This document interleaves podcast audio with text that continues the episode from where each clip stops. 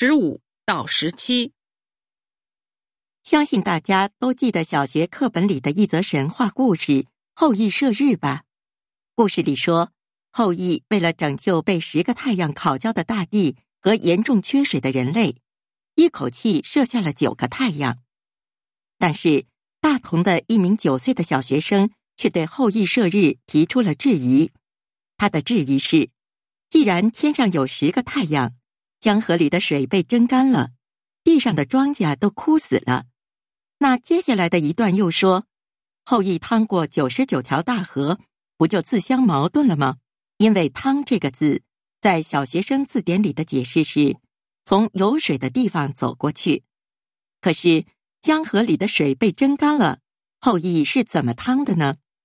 对于这个小学生提出的质疑，中国教育出版社在收到信后。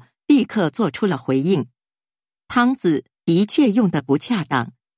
教材编写组正在认真研究，将对教材进行修改，在下个版本里，这个矛盾就会得到解决。一名默默无闻的小学生提出的质疑，惊动了中国的国家出版社，同时编辑人员立刻谦虚的做出回应，这在新中国还是首次。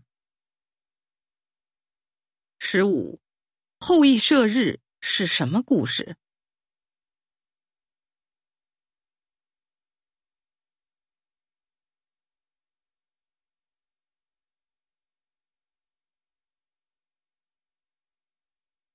十六，小学生因为什么提出质疑？